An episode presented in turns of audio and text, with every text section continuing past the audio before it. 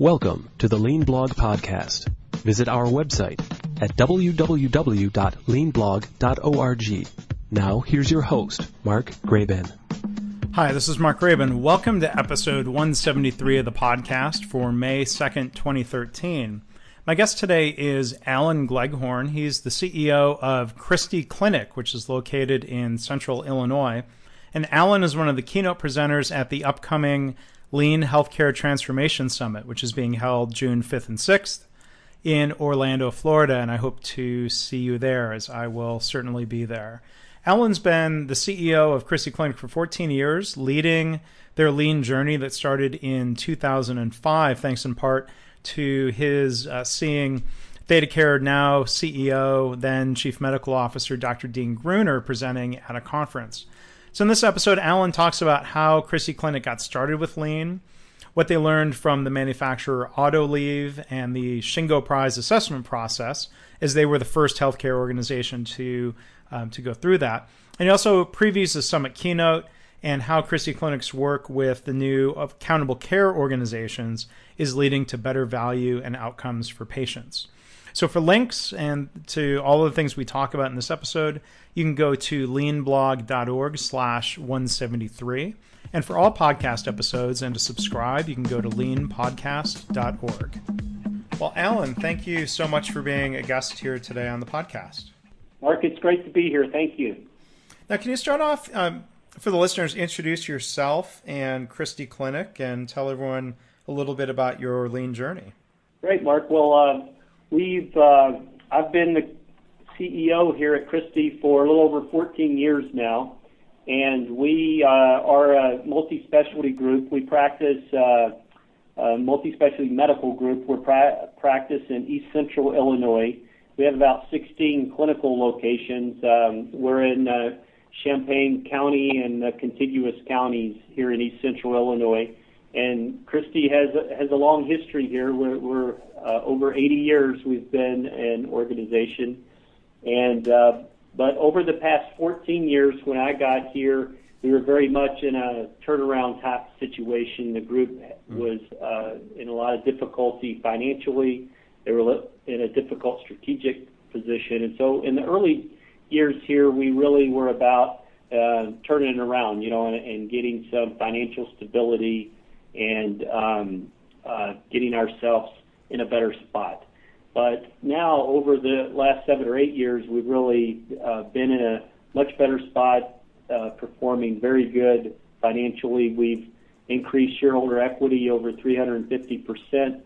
We've increased our operating margin by 8% over the last few years. But what really, after the kind of initial turnaround activities, which, you know, pretty straightforward what we did, you know, we had to, to, downsize, we, we, um, uh, you know, shut down some operations that were not performing well and, and uh, really kind of right sized the organization. But then we, as we looked around though, uh, we were performing very well financially but we were still not getting the phones answered uh, timely. We had appointment schedules backed up, and just from an operational perspective, we weren't where we wanted to be. And a couple of our docs went off to uh, a quality conference and heard Dean Gruner from ThedaCare speak. And that was the first time that we had heard about lean, and, that launched our lean journey in 05. And the thing about our lean journey, uh, I don't really ever do anything halfway, and so we really jumped in with both feet back uh, several years ago now, and um, really worked at you know training our leaders, training all of our staff, and and uh, it was all about learning how to use the tools, and and uh, we we uh, really kind of worked with the tools and and uh, saw results as, as you do uh, with the tools, but there was a lot of uh, a lot of dissatisfaction with that, and dissatisfaction from a leadership standpoint because we weren't spreading it fast enough in the organization, but dissatisfaction uh, too from a team member or an employee standpoint because it felt like a lot of top-down things being done to people as opposed to uh, being a helper. We felt like we were hurting people, so to speak, just from a respect standpoint, et cetera. Mm-hmm. And so it was it was about that time that we joined the Healthcare Value Network, and as a part of joining the Healthcare Value Network, I was able to um, uh, personally sign up to do some Shingo assessor training out in Ogden, Utah, and uh, went through assessor training, and I learned a lot through that. But really, more importantly, uh, as a part of that training, we got to take a deep dive into the Autoliv facility there in Ogden, Utah, which is an airbag assembly plant and really got to see a very highly evolved lean culture. You know, they're the largest or the highest uh, scoring, uh, winning Shingo Prize uh, uh, organization there, and and uh, that really uh, caused me to have a wake up call of, hey, there, there's a different way to get a culture of continuous improvement that is respectful of people, and they can also tie it to the customer because what I saw out there and heard was everybody in the organization talked about saving lives.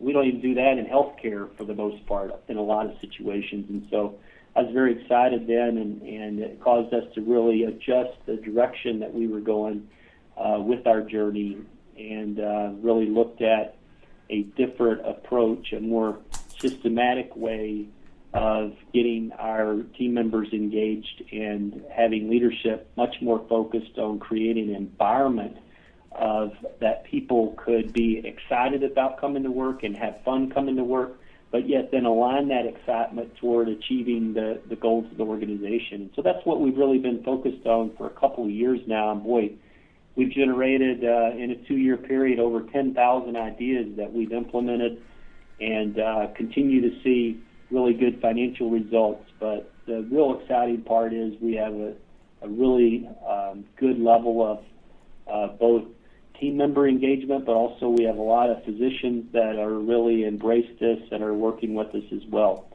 So we're we're very happy uh, with, with where we are, and so my talk will be centered around diving a little deeper into the different stages and and really the lessons learned as we've gone through the different stages, and hopefully would be helpful for people in the audience uh, in, in their journey. Yeah, so I, I, want to come back and, and talk more about um, the, the Shingo model and that assessment process and talk about the summit. Uh, it, it's um, no surprise you mentioned Autoliv. Um, I posted on, on my blog a couple of weeks ago, and I'll, I'll share a link in the show notes.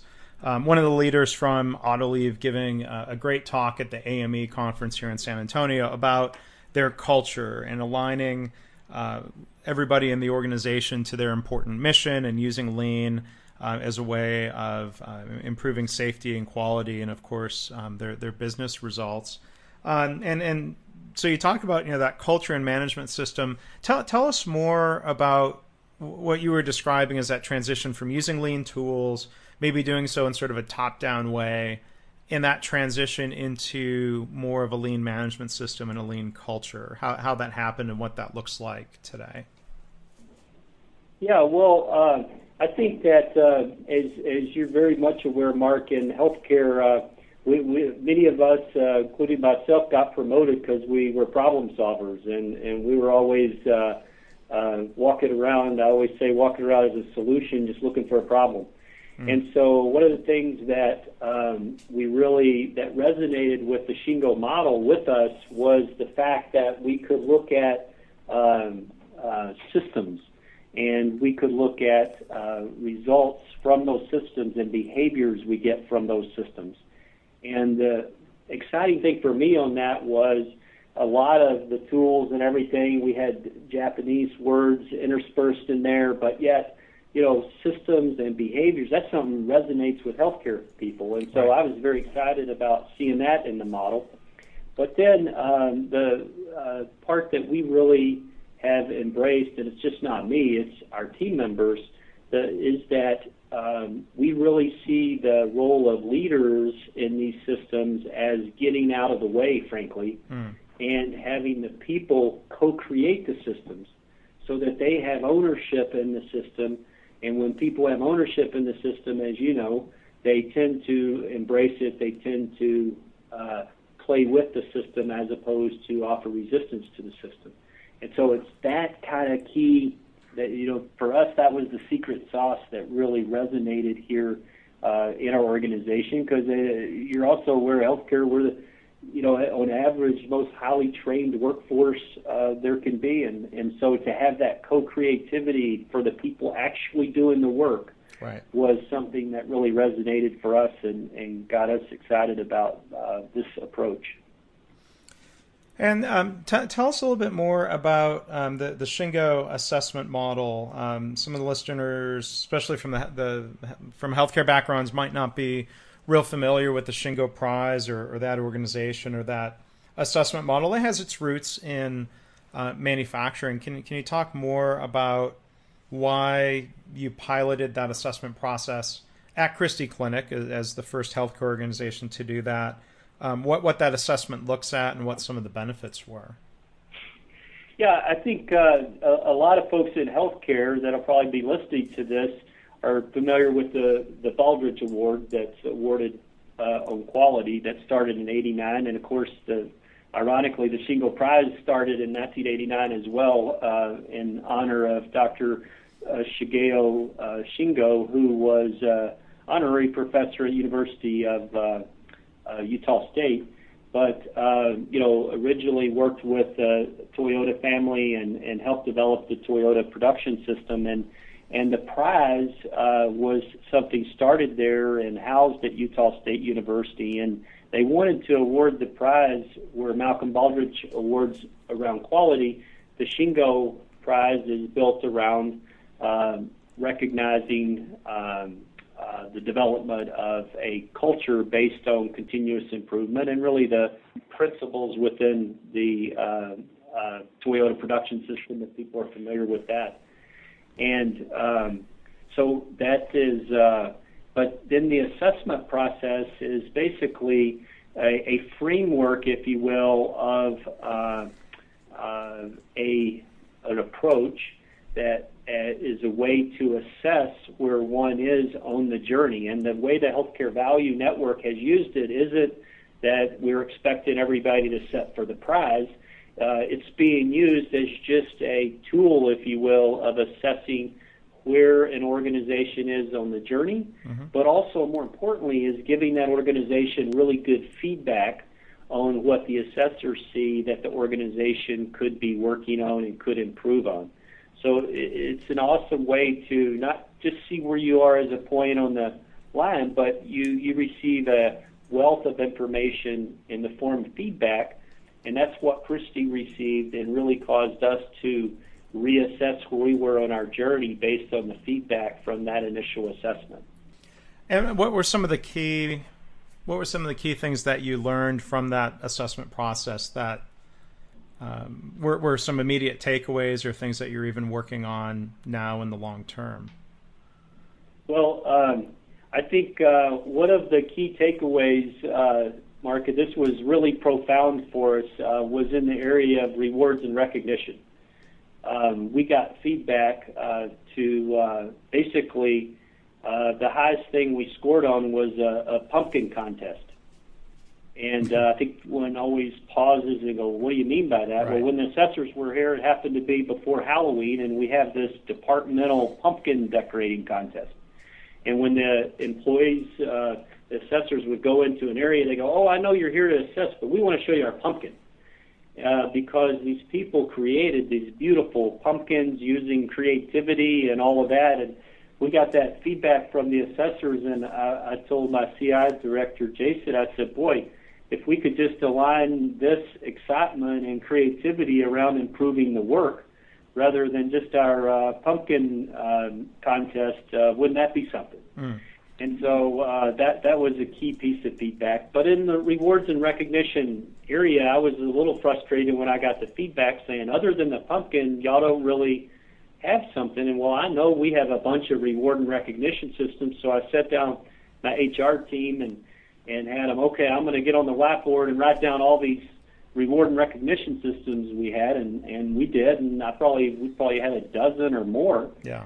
But we really started looking at those, and they they were really centered around things other than improvement, other than what we were trying to accomplish as an organization. So just example being tenure, those kinds of things mm-hmm. uh, were interwoven in there. So that's just a, an example of one component of the model that really we got a, a lot of great feedback on was the reward and recognition system. Yeah. Well, and then so I'm I'm curious also to hear a little more before we talk about the Lean Healthcare Transformation Summit in your in your keynote speech. You, you mentioned earlier that you um, that you had ten thousand improvement ideas in in the organization. Yes. I'm, I'm I'm curious to hear more about. Um, so you know, this is a favorite topic of mine. Um, how, how you got the organization to the point where that many people were participating in that many improvements. If you can tell us a little bit about that.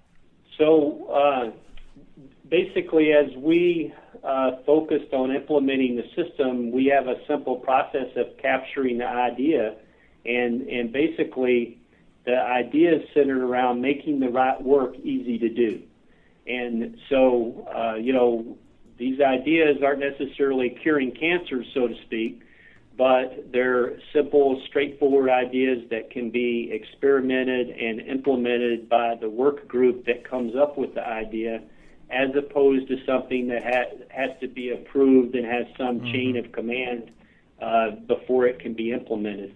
And and so um, those 10,000 ideas, many of them are uh, were implemented and done by uh, the teams themselves. And you know, I can give you lots of examples, but just like our laboratory team, um, they decided to focus on decreasing the number of redraws. And uh, so you know, if you're a, you know, redraws might not sound important unless you're being the one that is getting blood drawn on you. Then a redraw is when we have to call you back because the uh, rat tube wasn't drawn or there was some issue with it. Mm-hmm. So for a patient, this is a big deal. And so literally this uh, team came up with I don't know how many ideas related directly to redraw, just simple things, uh, i.e. just just capturing, okay, we had to have a re- redraw, capture the reason why we had to have a redraw. Mm-hmm. And uh, so they then were able to say, hey, that's the new person had more redraws, so they were able to set up some retraining for the new person. And, and they all did that within their work group without even having leadership involved. And we saw the uh, amount of redraws drop by 50 percent over just a, short time frame. And so um, that was the way we approached it. Well, great. And then let, us talk um, a little bit about the upcoming Lean Healthcare Transformation Summit, uh, which is being held in Orlando um, June 5th and 6th. And I'll, I'll, have links in the show notes for, people who want to learn more and, and sign up. Alan, you're, you're one of the keynote speakers. Um, can can you tell us about what some of the main themes are going to be in your keynote address? Well, I think the the reason I've been asked to speak is because people are aware of kind of us going through these different phases and having been on the journey for quite some time.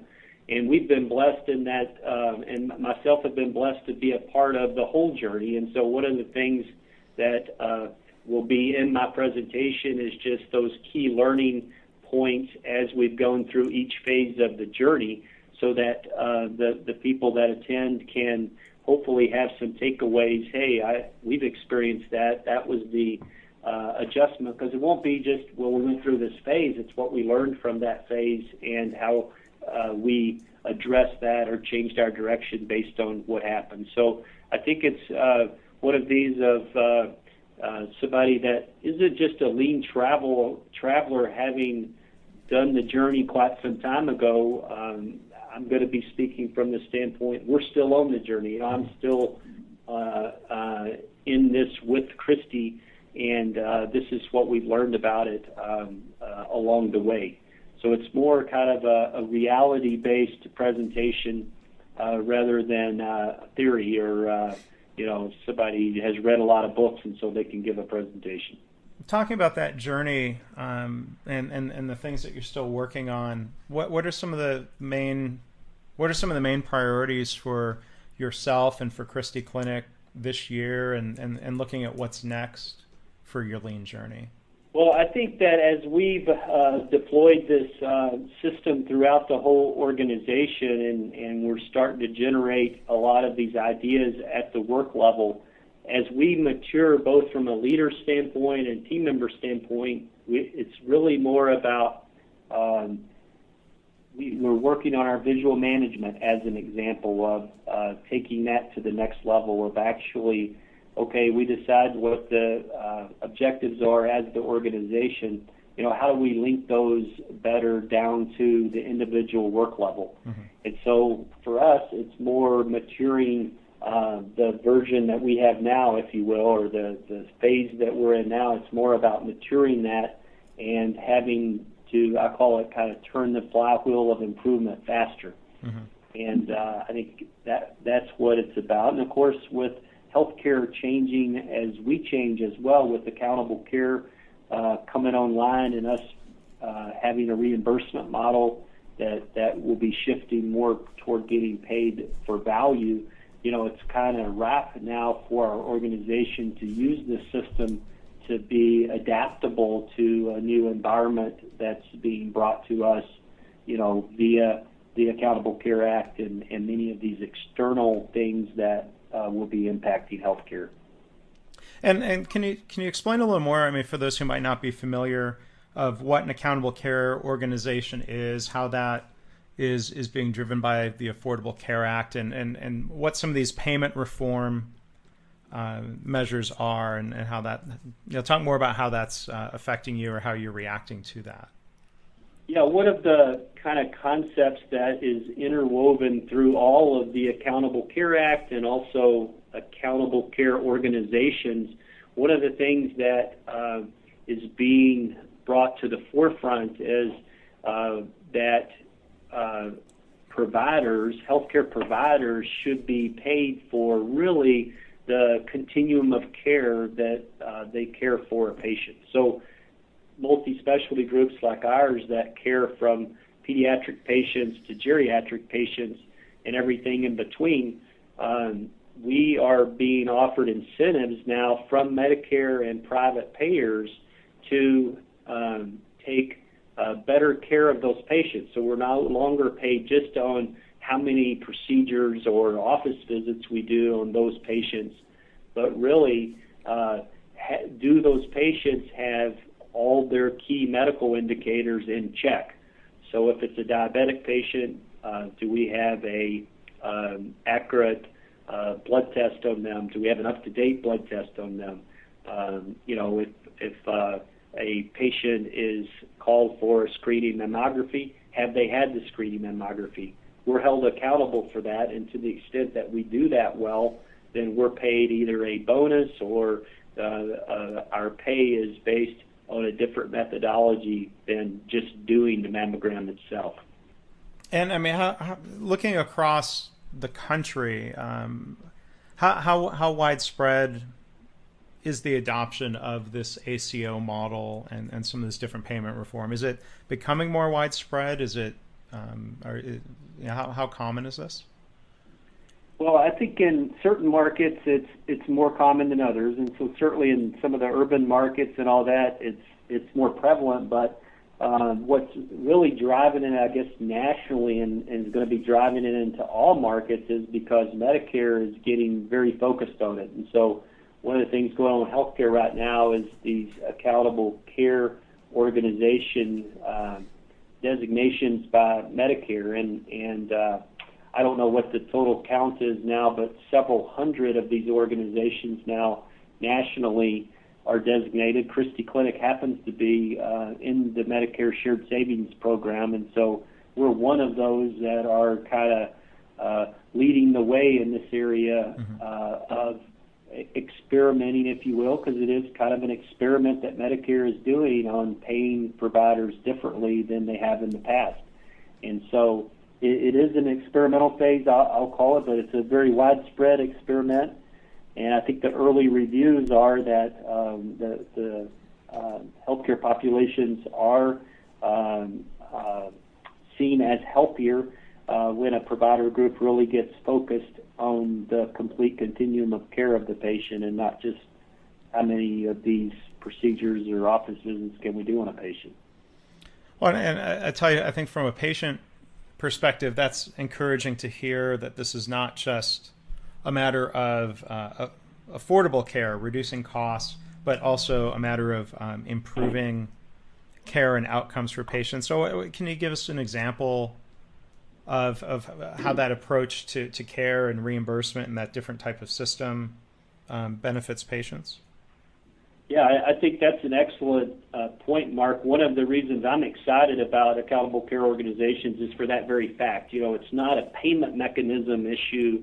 Uh, it's really more about the patient. And you know, an example might be that um, a quality indicator before on a on a total hip replacement might be, well, did you have a an infection or did you have to go back in and have a revision done on the hip, meaning a correction from the previous surgery? Uh, but now we're we're not only concerned about those things. That's a given. We're more concerned: Are you having ongoing pain? You know, can you walk up a flight of stairs pain free? And and all of a sudden, the focus of the practice becomes one of uh, what you want as a patient to be focused on, which is your your outcome, not just from a quality standpoint when you have the procedure, but an outcome based on did it improve your quality of life and we don't want to consider it a success unless it really improved your quality of life. And uh, in, in another example might be that uh, you're up for some screening test, and um, what used to happen is when we told you on your last visit, Mark, to come in and in three years for um, that uh, type screening test.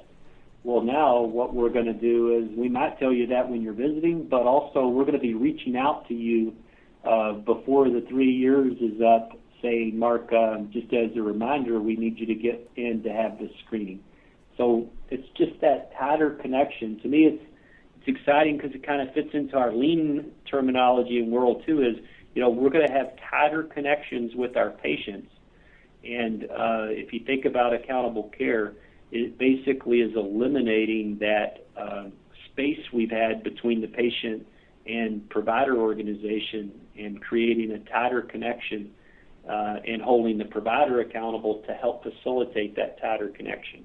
Well, well, well. Thanks, Alan, uh, for describing some of the, the innovative things that are happening in addition to, or as a, you know, I think arguably as a part of um, your, your lean journey. I'll, you know, personally very much look forward to seeing you again at the summit in Orlando. I, ho- I hope other listeners will uh, come and hear more and meet you and uh, be part of the networking. Is there anything else you would say, you know, having attended these, um, any other thoughts you would add um, about the summit, what people can get out of that event? Well, I think it's um, as I say in some of my presentations. Uh, my advice my grandfather gave me: only take advice from farmers with fruit on their trees.